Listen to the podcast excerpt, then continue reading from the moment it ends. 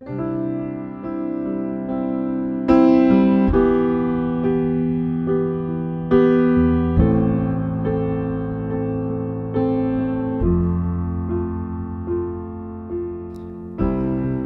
salutăm în numele Domnului Isus și vă spunem un bun venit la transmisiunea podcast a Bisericii Române Filadelfia Atlanta. Această serie face parte din tema anului 2017, un nou început, centrată pe aspectele vieții fondate pe dragostea lui Hristos. Dorim ca acest cuvânt să fie pentru încurajarea și binecuvântarea dumneavoastră spirituală.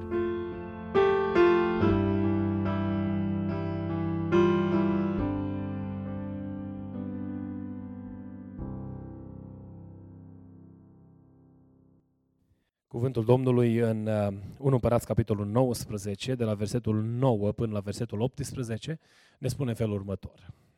Și acolo Ilie a intrat într-o peșteră și a rămas în ea peste noapte. Și cuvântul Domnului a vorbit astfel. Ce faci tu aici, Ilie? El a răspuns. Am fost plin de râvnă pentru Domnul Dumnezeul oștirilor, căci copiii lui Israel au părăsit legământul tău, au sfărâmat altarele tale și au ucis cu sabia pe prorocii tăi. Am rămas numai eu singur și caută să-mi ia viața. Domnul i-a zis, ieși și stai pe munte înaintea Domnului. Și iată că Domnul a trecut pe lângă peșteră și înaintea Domnului a trecut un vânt tare și puternic, care despica munții și sfărâma stâncile. Domnul nu era în vântul acela. Și după vânt a venit un cutremur de pământ. Domnul nu era în cutremurul de pământ. Și după cutremurul de pământ a venit un foc. Domnul nu era în focul acela. Și după foc a venit un susur blând și subțire. Când l-a auzit Ilie și-a acoperit fața cu mantaua, a ieșit și a stat la gura peșterii. Și un glas i-a vorbit zicând, Ce faci tu aici, Ilie? El a răspuns, Am fost plin de râvnă pentru Domnul Dumnezeul oștirilor, căci copiii lui Israel au părăsit legământul tău, au sfărâmat altarele tale și au ucis cu sabia pe prorocii tăi. Am rămas numai eu singur și caută să-mi ia viața. Domnul le-a zis, du-te, întoarce-te pe drumul tău prin pustiu până la Damasc și când vei ajunge să ungi pe Hazael, ca împărat al Siriei, să ungi pe, și pe Jehu, fiul lui Nimshi, ca împărat al lui Israel, și să ungi pe Elisei, fiul lui Șafat, din Abel Mehola, ca proroc în locul tău. Și se va întâmpla că cel ce va scăpa de sabia lui Hazael îl va omorâ Jehu și pe cel ce va scăpa de sabia lui Jehu îl va omorâ Elisei. Dar voi lăsa în Israel șapte mii de bărbați, și anume pe toți cei ce nu și-au plecat genunchii înaintea lui Bal și a căror gură nu l-au sărutat. Amin. Vă invit cu respect să vă reașezați. Reverim uh, după uh, o pauză la seria aceasta de mesaje, întrebări puse de Dumnezeu oamenilor și uh, ne oprim în seara aceasta la omul lui Dumnezeu Ilie. În pasajul acesta este o întrebare pe care Dumnezeu o pune acestui om, întrebare la care noi ne vom referi în seara aceasta. Ce faci tu aici, Ilie? Vă readuc aminte că în seria aceasta de mesaje noi ne uităm la întrebările pe care le pune Dumnezeu și unul din lucrurile pe care le-am găsit în Scriptură este că atunci când Dumnezeu pune o întrebare, El nu pune pentru a-și satisface curiozitatea nici nu pune pentru a obține vreo informație, nu pune întrebări uh, pentru a uh, dezlega anumite mistere, pentru că Dumnezeul nostru cunoaște absolut toate lucrurile.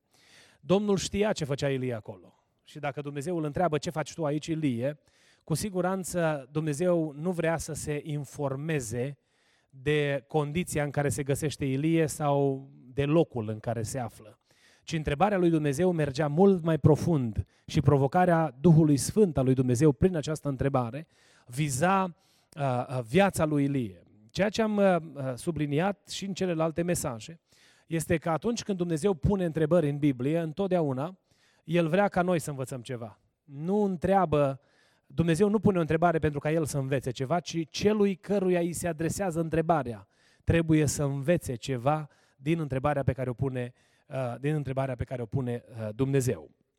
Uh, situația în care se găsea Elie era una foarte interesantă, interesantă din mai multe puncte de vedere.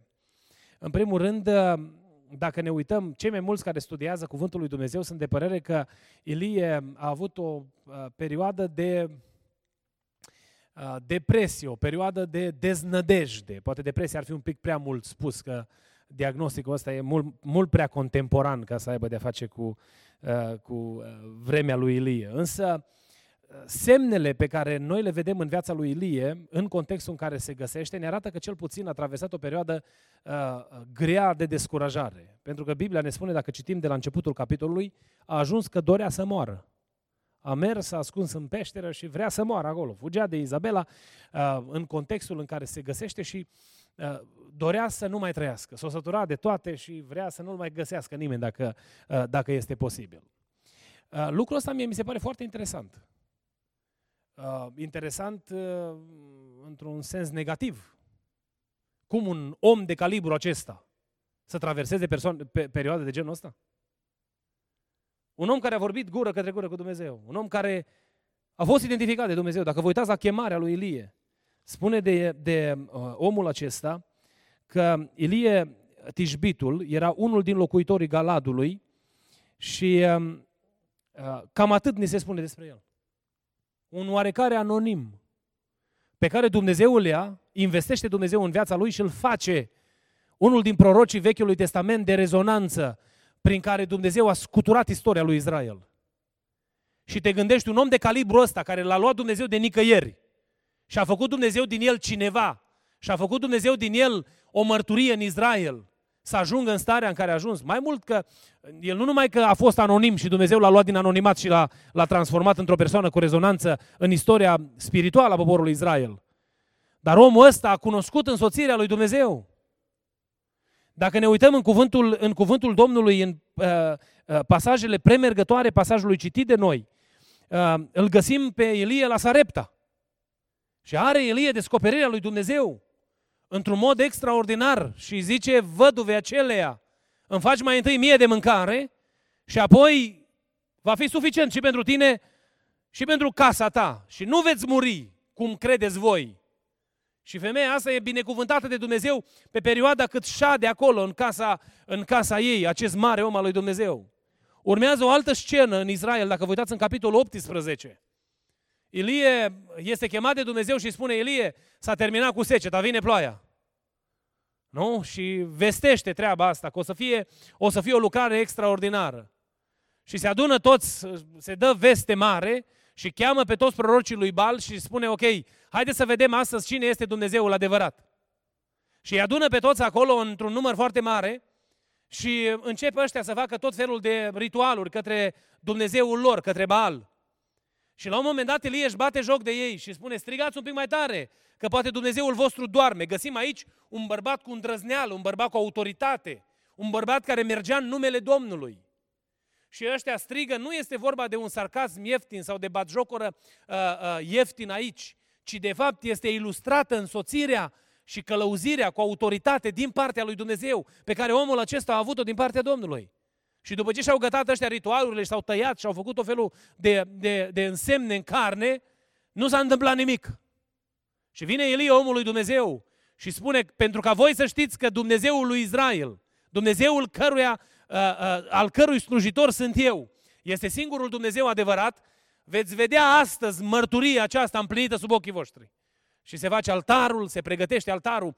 Îmi imaginez pe Elie când făcea altarul, că nu se grăbea să ia, pac, aruncăm repede 10 pietre. Lua una câte una, ca Israel să se uite la el și să-și aducă aminte că Dumnezeu a făcut o rânduială pentru altar. Și așează altarul frumos în mijlocul lui Israel. După ce așează altarul, pregătește jerfa. După ce e pregătită jerfa, de acum trebuia să se aducă foc, nu? Și focul trebuia să vină de la Dumnezeu. Și Ilie primește cuvântul de la Domnul și spune în felul următor, pentru că nu-i destul pentru ochii voștri. Și ca să eliminăm orice suspiciune, faceți, faceți un șanț în jurul altarului. Faceți șanț în jurul altarului. Puneți apă peste jerfă, se umple șanțul de apă. Și apoi își înalță glasul către Dumnezeu. Și Dumnezeu coboară foc din cer și mistuie jerfa. În sub ochii acestui bărbat și la autoritatea pe care i-a încredințat-o Dumnezeu. Și mă întreb, ce l-o fi făcut să ajungă în starea în care se găsește în capitolul pe care îl citim noi, nu? E un singur lucru înțeleg de aici. Am mai spus eu și cu alte ocazii uh, uh, despre alte personaje din Scriptură. Să știți că exemplele negative pe care noi le găsim în Biblie, Dumnezeu nu le-a așezat în Biblie ca să fie umilit vreun om sau ca să distrugă reputația vreunei persoane. David, omul cu inimă după inima lui Dumnezeu, păcătuiește și greșește teribil.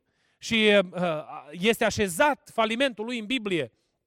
Îl găsim pe Ilie, omul care era pe culmi înalte cu Dumnezeu, care ajunge să trăiască un, un moment de o vale greu de identificat, greu de imaginat pentru un om al lui Dumnezeu de calibrul lui Ilie și cu însoțirea pe care o avea Ilie. Dar Dumnezeu ne arată aceste realități pentru ca noi să învățăm, să tragem învățătură din ele. Știți care este realitatea pe care ne-o prezintă Scriptura? Că indiferent cât de puternici sau mari am fost ieri, se prea poate astăzi să devenim foarte vulnerabili. Se prea poate ca după o perioadă lungă de slujire și de o perioadă lungă de experiențe cu Dumnezeu să ajungem să ne întrebăm, Doamne, unde ești? Am întâlnit copii ai lui Dumnezeu care poate după 20 de ani de credință plângeau înaintea Domnului și spuneau Domnului, Doamne, eu am crezut, Doamne, te-am slujit, Doamne, am făcut cu tare sau cu tare lucru și uite nenorocirea care mi se întâmplă. Și au căzut în stări de deznădejde. Să nu vorbim de alții. Întrebarea Duhului Sfânt pentru noi astăzi este când a fost ultima dată când ai fost deznădăjduit? Când a fost ultima dată când te-a lovit descurajarea? Când ți s-a părut parcă că nimic nu se leagă la oaltă. Și parcă nici nu-ți mai venea să te rogi. Parcă nici nu-ți mai venea să îți ridici glasul către Dumnezeu și te gândeai, oare de ce mi se întâmplă nenorocirea asta exact mie? Ei bine, asta este una din realitățile crude ale vieții pe care noi o trăim astăzi. Și dezamăgirea este o experiență pe care toți o întâlnim. Indiferent de cât de mari și puternici am fi. Indiferent de cât de multe sunt experiențele pe care le-am adunat pe calea credinței cu Dumnezeu. Vin momente în viață când bate dezamăgirea la ușa noastră, la ușa inimii noastre. Când descurajarea atinge cote greu de imaginat. Și când ne simțim atât de jos încât credem că ar, ar merita mai bine să murim decât să fim în viață. E bine, pentru momente de genul acela, Dumnezeu are întrebarea aceasta. Pentru că Dumnezeu vine la Elie exact în momentul văii descurajării lui și îi spune, ce faci tu aici? Cum vă spuneam, Dumnezeu nu era interesat să afle detalii despre Elie sau să obțină anumite informații pentru că Dumnezeu le știa, ci Dumnezeu vrea ca Elie să învețe ceva. Nu vi se pare interesant dialogul care îl are uh, Dumnezeu cu, cu Elie? Dumnezeu îl întreabă una, Elie răspunde alta. Cam așa ni se întâmplă și nouă când suntem supărați. Vine Duhul Domnului, ne cercetează la biserică într-un mod deosebit și poate Duhul Sfânt ne provoacă la anumite schimbări în viața noastră sau la, ne lansează anumite invitații și în loc să primim invitația din partea Duhului Sfânt, noi începem să vorbim cu Domnul, Doamne, dar pe vremuri, Doamne, dar atunci îți mai aduce aminte, Doamne, de cutare sau cutare lucru. Să nu mai spunem când îmbrăcăm haina aceasta pe care a îmbrăcat-o și Elie, nimeni, Doamne, nu-i bun. Toți ceilalți sunt vai de ei și tocmai mie mi se întâmplă. Pentru că în momentul în care eu consider că nu merit să mi se întâmple ceea ce, se întâmplă, ceea ce mi se întâmplă, îl judec în mod indirect pe Dumnezeu, spunându-i, ai greșit. Necazul ăsta trebuia trimis la altă adresă. Problema asta nu trebuia să vină la mine. Ne uităm parcă către Dumnezeu și spunem Domnului, Doamne, stai puțin. Uită-te la socoțile care le avem pe masă. Și dacă ai greșit cumva adresa, mergi la cealaltă adresă. Cam ăsta e mesajul pe care îl transmitem atunci când ne plângem înaintea lui Dumnezeu. Să eu mă uit la bunătatea lui Dumnezeu și știți pentru ce îl glorific pe Domnul. Că chiar și atunci când noi suntem în văi adânci și când înainte nu mai vedem nimic, se aude răsunător în viața noastră ce faci tu aici. Sunt câteva lucruri pe care eu cred că Dumnezeu a vrut ca Elie să le învețe. Prin întrebarea aceasta. Primul lucru și cred că cel mai important dintre ele a fost dorința lui Dumnezeu ca Elie să învețe sau să conștientizeze faptul că nu-i singur, că Dumnezeu nu l-a abandonat. Glasul lui Dumnezeu era de fapt conștiința prezenței lui Dumnezeu lângă el. Elie, dacă ne uităm în, în capitolul 19, merge până la cel mai de sud punct al lui Israel și apoi din cel mai de sud punct se duce un drum de o zi în pustie.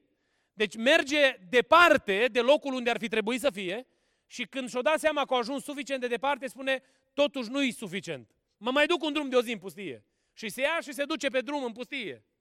Și acolo în pustie dorea să moară. Biblia nu ne spune care, a fost, care au fost vorbele pe care le-a spus el lui Dumnezeu. Uh, găsim aici doar câteva dintre remarcile pe care le face. El spune aici, Ilie, când a văzut lucrul acesta, s-a sculat și a plecat ca să scape viața. A ajuns la Berșeba, uh, care ține de Iuda și a lăsat, și a lăsat slujitorul acolo. El s-a dus într-un pustiu un, după un drum de o zi, a șezut sub un enupăr uh, și dorea să moară zicând, destul acum, Doamne, i-am sufletul că nu sunt mai bun decât părinții, uh, decât părinții mei. Asta este expresia pe care ne-o redă Scriptura. Dar eu cred că dialogul ăla a fost unul mult mai, mult mai complex. Pentru că și Ilie, Petru spune despre Ilie, uh, uh, spune despre Ilie că el a fost un om supus acelor slăbiciuni, ca și noi, Iacov, iertați-mă, spune despre Ilie că a fost un om supus acelor slăbiciuni, ca și noi. A avut exact aceleași provocări pe care le avem și noi astăzi. Și gândiți-vă în momente de descurajare câte lucruri nu ne vin la gură, nu? Dar dintre toate, șoapta pe care diavolul ne aduce la, la ureche, cea mai groaznică și cea mai grea de îndurat, este gândul că Dumnezeu ne-a abandonat. Dumnezeu a uitat de noi. Și când vine Dumnezeu și îi spune lui Elie, Elie, ce faci tu aici? De fapt, glasul lui Dumnezeu împrospătează în viața lui Elie conștiința prezenței lui Dumnezeu lângă el. Cu alte cuvinte, Dumnezeu vrea să-i comunice, poți să te mai duci încă vreo trei zile prin pustiu, că tot am să fiu cu tine. Poți să alergi până la marginea lumii, că și acolo ochiul meu te va vedea. Poți să te duci până unde ai vrea tu să te ascunzi, pentru că de mine nu scapi, eu sunt peste tot. Glasul acesta al lui Dumnezeu în întrebarea ce faci tu aici, era ascundea dorința ca Ilie să împrospăteze în mintea lui faptul că Dumnezeu este alături de el. Și Dumnezeu nu dispare nicăieri. Chiar și atunci când suntem noi descurajați. Și chiar și atunci când, sub greul poverilor pe care le avem de purtat pe umeri, plângem înaintea Domnului sau uneori ne văicărim spunând că nu e drept, Dumnezeu continuă să rămână acolo, să fie prezent în viața noastră. Un alt lucru pe care cred că l-a dorit Domnul, uh, din modul în care decurge conversația pe care Dumnezeu o are cu Ilie, prin întrebarea pe care i-a pus-o, ce faci tu aici, Ilie, a fost ca Ilie să conștientizeze că așa cum nu el a hotărât începutul lucrării lui, el nu poate hotărâ nici ziua sfârșitului ei. Dumnezeu vine și îi spune, ce faci tu aici, Ilie? Și Ilie începe dialogul descurajării. A fost plin de râvnă, caută să-mi ia viața și mie. Eu, mai, eu singurul care a mai rămas și încearcă și pe mine să mă omoare.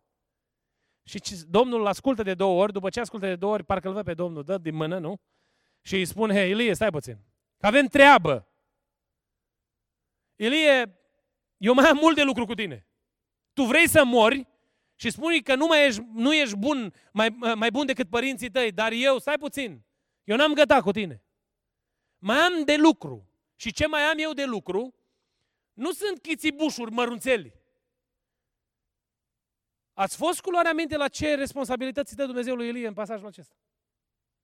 Să ungă doi împărați și un proroc. Păi nu știu cum evaluați dumneavoastră lucrările astea, dar lucrările astea nu sunt deloc mie, cel puțin, nu mi se par deloc mici.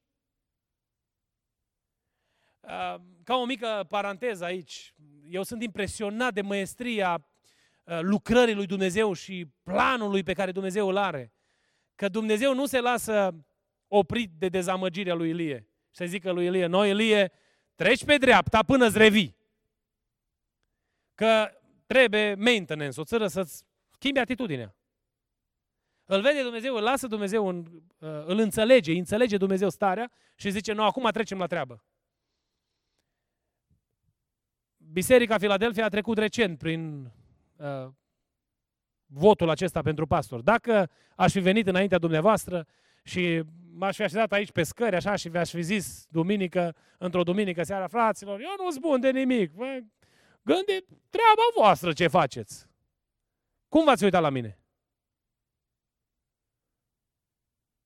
Sau să zicem că trebuie să luăm un învățător la școala duminicală, nu? Și stăm de vorbă și persoana asta vine și spune, eu știu, înșiră o anumită listă de lucruri ca și Ilie.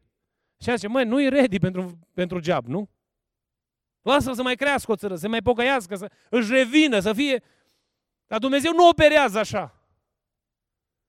Și Dumnezeu se uită la Elie și îl vede dezamăgit și descurajat. Îl vede că vrea să moară și zice, le ia de umăr și zice, Elie, înapoi la treabă. Picioarele înapoi la cărarea care trebuie. Și interesant cum îi spune Dumnezeu aici. Îi zice, Elie, Acum te întorci înapoi pe drumul tău.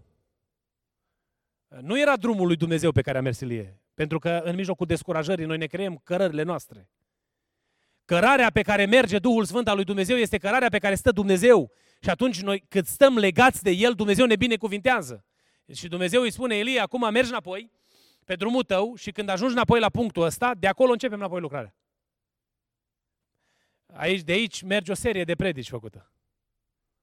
Pentru că e, e uh, ilustrată imaginea uh, harului pe care Dumnezeu ne-l dă și ne aduce înapoi pe drumul slujirii și pe drumul uh, uh, uh, uh, chemării pe care ne-a făcut-o Dumnezeu. Că aici paranteza aceasta. Dumnezeu îi spune, Elie, am treabă cu tine.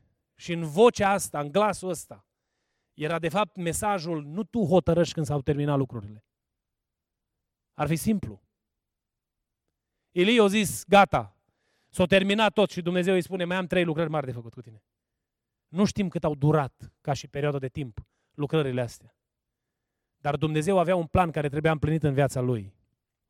Un alt lucru uh, pe care cred că Dumnezeu l-a intenționat, și apoi o să venim și la noi cu câteva provocări pe care Duhul Sfânt ni le face în seara asta. Un alt lucru pe care Duhul Sfânt cred că l-a intenționat, Dumnezeu l-a intenționat prin această întrebare. Când l-a întrebat ce faci tu aici? E ca Elie să înțeleagă că nu el ultimul. Nu se gata istoria cu el. Vine și îi spune Dumnezeu uh, la final, după ce îi dă de lucru, îi spune ca un fel de by the way Elie sau post-scriptum, cum punem noi pe scrisori. Spune aici, dar voi lăsa în Israel șapte mii de bărbați și anume pe toți cei ce nu și-au plecat genunchii înaintea lui Bal și a căror gură nu l-au sărutat. Asta de fapt e replica la ceea ce spunea Elie mai devreme, că am rămas singur, Doamne, nu mai e nimeni. Și de fapt Dumnezeu vrea să-i spună, Elie, nu ești singur, nu cu tine a început istoria lucrării lui Dumnezeu și nici nu se gata cu tine. Dacă Dumnezeu te-a luat pe tine să lucrezi pentru o anumită lucrare care ți-a fost încredințată, este pentru harul care ți-a fost încredințat. Dar istoria lui Dumnezeu n-a început cu tine și nu se va găta cu tine. Și elimină Dumnezeu din viața lui Ilie atitudinea aceasta smerită, dar încărcată de mândrie. O, Doamne, nu mai e nimeni, numai eu singur. Câtă mândrie în afirmația asta. Nu? Păi cum adică Dumnezeu, singurul om pe care îl mai are pe fața pământului, e Ilie? Și îi spune, Ilie, știi ceva? Nu unu, nu doi, nu zece, nu 100, nu 500, nu 1000, șapte mii care nu și-au plecat genunchiul înaintea lui Bal. Dacă Dumnezeu te-a ales pe tine, nu te-a ales pentru că n-a avut pe cine alege, ci te-a ales pentru că a vrut să-ți dea harul să lucrezi împreună cu El. Te-a ales pentru că a vrut să-ți dea și ție binecuvântarea, să ai și tu harul de a primi răsplătire într-o zi de la Dumnezeu. Dumnezeu asta cred că a vrut să înțeleagă Ilie. În mijlocul descurajării vine diavolul și ne șoptește la ureche. A, lasă că fără tine nu se poate. În perioada de slujire am avut o situație în care cineva a făcut bold, așa, afirmația, fără mine nu o să se facă nimic. Și am spus, fără mine și fără tine se vor face toate. Fără Domnul nu se va face nimic. Iubiții mei, frați și surori, în mijlocul dezamăgirii noastre, Duhul Sfânt, știți ce vrea să ne aducă minte? Toată lucrarea lui Dumnezeu depinde de Dumnezeu însuși, nu de noi oameni. Când eu am să cred, când Iulian are să creadă că fără Iulian nu merge lucrarea lui Dumnezeu, deja ai pierdută bătălia. Vă spun lucrul acesta în frică de Dumnezeu, fără apropouri, fără, eu știu, mesaj, mesaje pe supreș. Asta e realitatea, iubiții mei. Dumnezeu ne-a chemat să înțelegem că a lucra pentru El e harul Lui. Și atâta timp cât lucrăm pentru Dumnezeu, suntem binecuvântați de El. Aș vrea să revenim la noi. Ne apropiem de finalul serii în seara asta. Așa cum l-a întrebat Dumnezeu pe Ilie, ce faci tu aici? Sunt momente în viață când ne întreabă și pe noi. Ce faci tu aici? Ai ajuns într-o situație în care descurajarea te determină să te gândești dacă merită sau nu merită să lucrezi pentru Dumnezeu? Ai ajuns într-o situație în care descurajarea te-a împins în poziția în care să crezi că e mai bine să nu mai fii decât să fii? Duhul Sfânt în seara aceasta, dacă ești într-o asemenea situație, a venit la Filadelfia cu dragoste, să ne întrebe pe toți deopotrivă, ce faci tu aici? Nu pentru că El n-ar ști ce facem și unde ne găsim, ci pentru că El vrea să ne aducă aminte că indiferent cât de adâncă este groapa dezamăgirii sau descurajării, El este acolo cu noi. Nu ne lasă nicio clipă singur. El stă lângă noi. Poate uneori noi am vrea să plece. Poate uneori am zice, cum au spus și alții, pleacă de la mine, că nu sunt bun de nimic. Pleacă de la mine. Că sunt un om păcătos, pleacă de la mine. Mi-e și rușine să vezi ce fac. Pleacă de la mine. Dar vreau să aduc aminte că indiferent de cât de mare ar fi descurajarea ta, El stă lângă tine. Și prezența Lui nu este o prezență amenințătoare care să sufle în ceafă uh, gândul terorii, ci prezența Lui este plină de încurajare și îmbărbătare. El a venit lângă tine pentru că știe din ce ești făcut. Stă lângă mine pentru că știu de, știe din ce sunt făcut. Știe de ce sunt capabil și știe care îmi sunt limitele. Și dacă vine să stea alături de mine, stă alături de mine pentru că îi pasă de soarta mea eternă. Și în bunătatea și în dragostea Lui rămâne prezent în viața, în viața noastră. Binecuvântat să fie numele Lui. Dumnezeu ți-a încredințat să faci ceva pentru numele Lui. Și sunt poate multe lucrări uh, care s-au făcut în ascuns, de care poate nu știe nimeni. Și poate uneori la nivelul Duhului, la nivelul inimii, te gândești oare se merită toate astea? În mijlocul descurajării tale, Iisus vine lângă tine și îți pune mâna pe umăr și te întreabă ce faci tu aici, Iulian?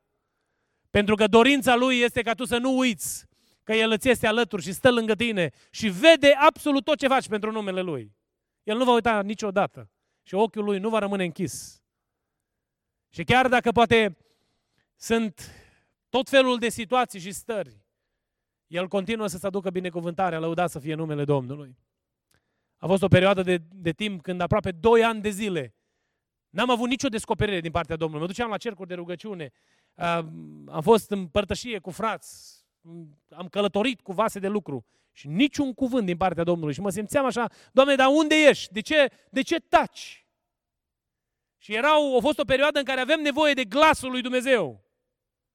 Și după perioada asta lungă de timp, am avut o descoperire și era o singură întrebare. Spunem tu măcar o zi Îți aduce aminte de vreo zi în care să nu fi fost cu tine? Nu mi-a trebuit nimic altceva, ci descoperirea, glasul acesta al lui Dumnezeu a înviorat ființa mea și parcă mi-ar fi spus Dumnezeu, eu știu ce lucruri grozave. Parcă mi-ar fi desfășurat înainte, eu știu ce planuri mărețe. Dar glasul lui Dumnezeu pe care noi îl auzim ne aduce înviorare și ne conștientizează că El ne este alături. Binecuvântat să fie numele Lui. El nu ne vorbește numai prin proroși sau numai prin, prin mesaj de descoperire profetică. Ne vorbește prin cuvântul Scripturii. Îl deschide în casele noastre în fiecare zi. Dacă îl citim în fiecare zi.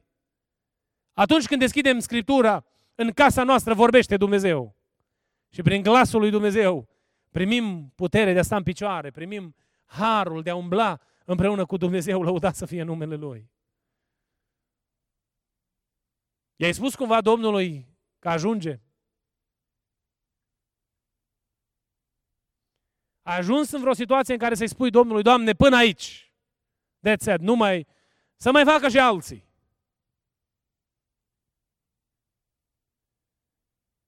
Foarte ușor ajungem acolo. Nu trebuie să treacă mulți ani de slujire ca să ajungi să treci prin situații sau stări de genul ăsta. A venit Dumnezeu în seara aceasta, în mijlocul părtășiei noastre, să ne întrebe ce faci tu aici? Pentru ca să ne aduc aminte că așa cum nu noi am stabilit începutul, nu ne aparține autoritatea de a stabili finalul. Asta lui Dumnezeu îi aparține.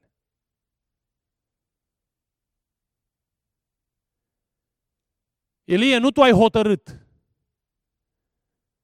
care a fost ziua în care dintre cei șapte mii care nu-și plecaseră genunchiul înaintea lui Bal, să te ia Dumnezeu pe tine și să-ți dea responsabilitatea pe care o ai. Și nu ești tu acela care vei hotărâ finalul. Pentru că atât începutul cât și sfârșitul îi sunt al lui Dumnezeu. El este începutul și sfârșitul. Binecuvântat să fie numele lui Dumnezeu. și dragostea lui Dumnezeu se apropie de noi, să ne aducă aminte că Dumnezeu este Cel care are autoritatea de a stabili finalul. M-am trezit și eu odată să-i spun lui Dumnezeu, Doamne, atât, ajunge. Chiar a fost un moment în care am spus Domnului, Doamne, sunt atâția ani de când am predicat prima predică. De acum e momentul să fac altceva. Însă nu Iulian hotărăște și nu noi hotărâm când este finalul, ci Dumnezeu însuși hotărăște, binecuvântat să fie numele Lui. Vrea Dumnezeu să ne aducă aminte de, de lucrul ăsta. Dacă noi mergem bazați pe încrederea că Dumnezeu are autoritate asupra vieților noastre, atunci să lăsăm pe Dumnezeu să o aibă de plin în viața noastră și Domnul să ne ajute la lucrul acesta. Dacă cumva diavolul te te-a împins în cursa în care să crezi că nu mai este nimeni, ci ești tu singurul. Singurul care ești interesat de bine, singurul care căruia îi pasă, singurul care mai vede lucrurile corect. Duhul Sfânt, prin întrebarea ce faci tu aici, vrea să ne aducă aminte că Dumnezeu are oameni. Și Dumnezeu va ridica din pietre slujitori dacă trebuie. Și lucrarea lui Dumnezeu va merge înainte. Pentru că Dumnezeu, gura lui Dumnezeu a vorbit lucrul acesta. Soarta unei biserici, soarta familiei, soarta unei comunități aparține sau depinde de Dumnezeu 100%, nu de noi. Și ne cheamă Duhul Sfânt să nu uităm că Dumnezeu are oameni în fiecare generație. Am întâlnit oameni bătrâni, oameni în vârstă care se uită către generația tânără și spun, oare ce se va alege de ei? Că ăștia, vai de capul lor, nu-s bun de nimic.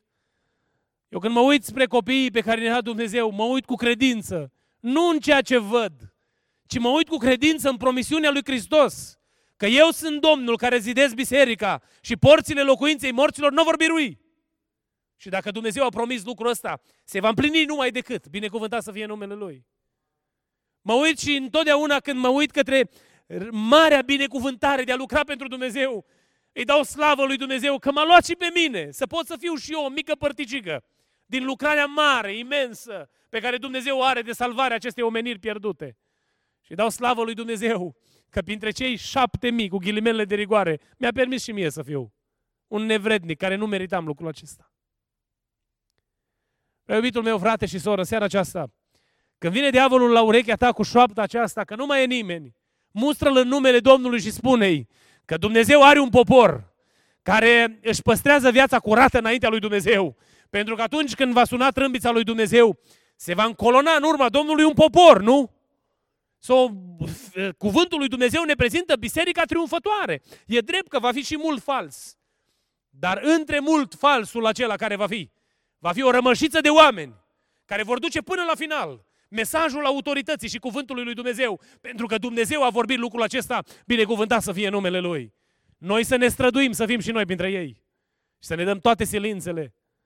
Am întâlnit oameni care s-au simțit, au, au privit uh, responsabilitatea slujirii în orice domeniu au fost implicați. Fie cu aroganță, fie uh, cu trebuiau trași așa ca să, ca să facă ceva. Nici una, nici cealaltă nu este bună. Și noi trebuie cu smerenie să stăm plecați la picioarele crucii Domnului Isus Hristos, mulțumindu-i de harul pe care ne-a dat să slujim și să lucrăm neobosiți până la capăt, până când ne va chema Domnul.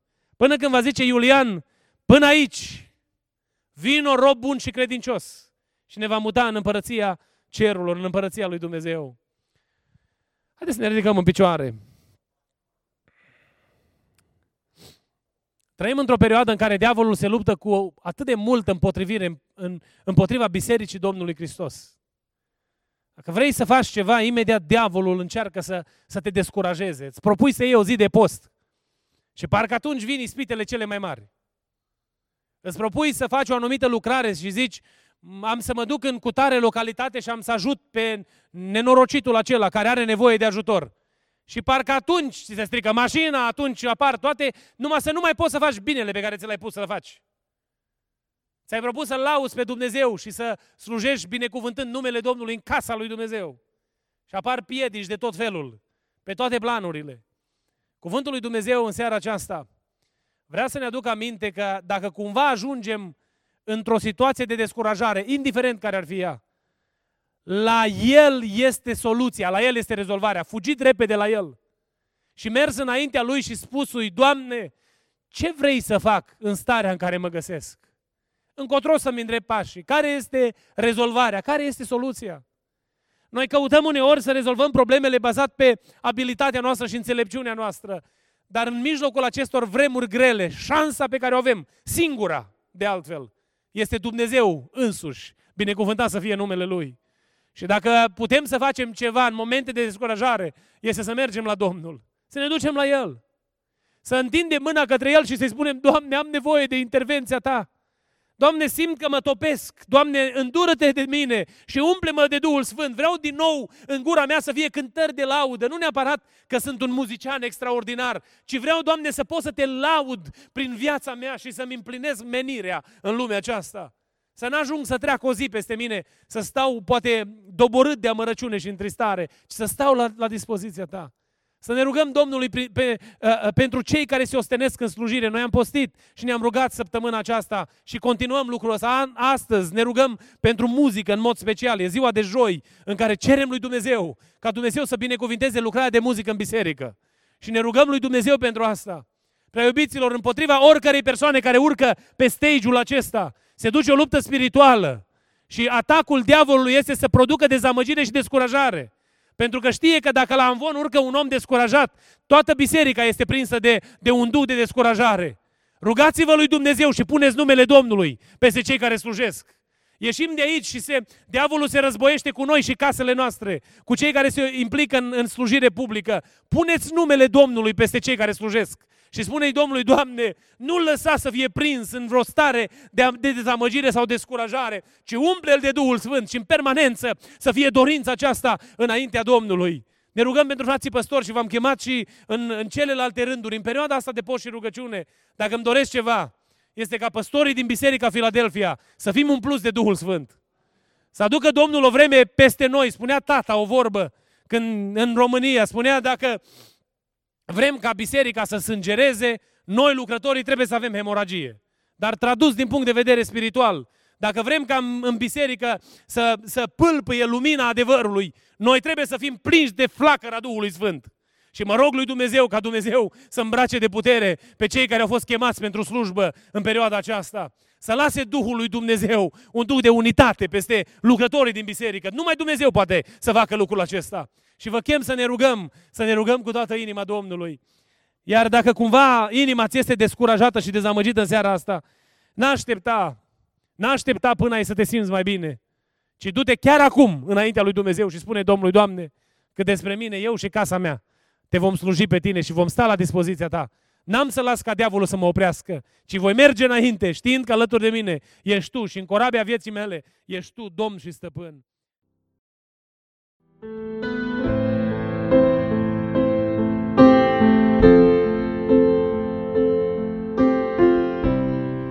Vă mulțumim pentru că ați ascultat mesajul acestei săptămâni și ne rugăm ca Domnul să vă umple inimile de încurajare și speranțe noi.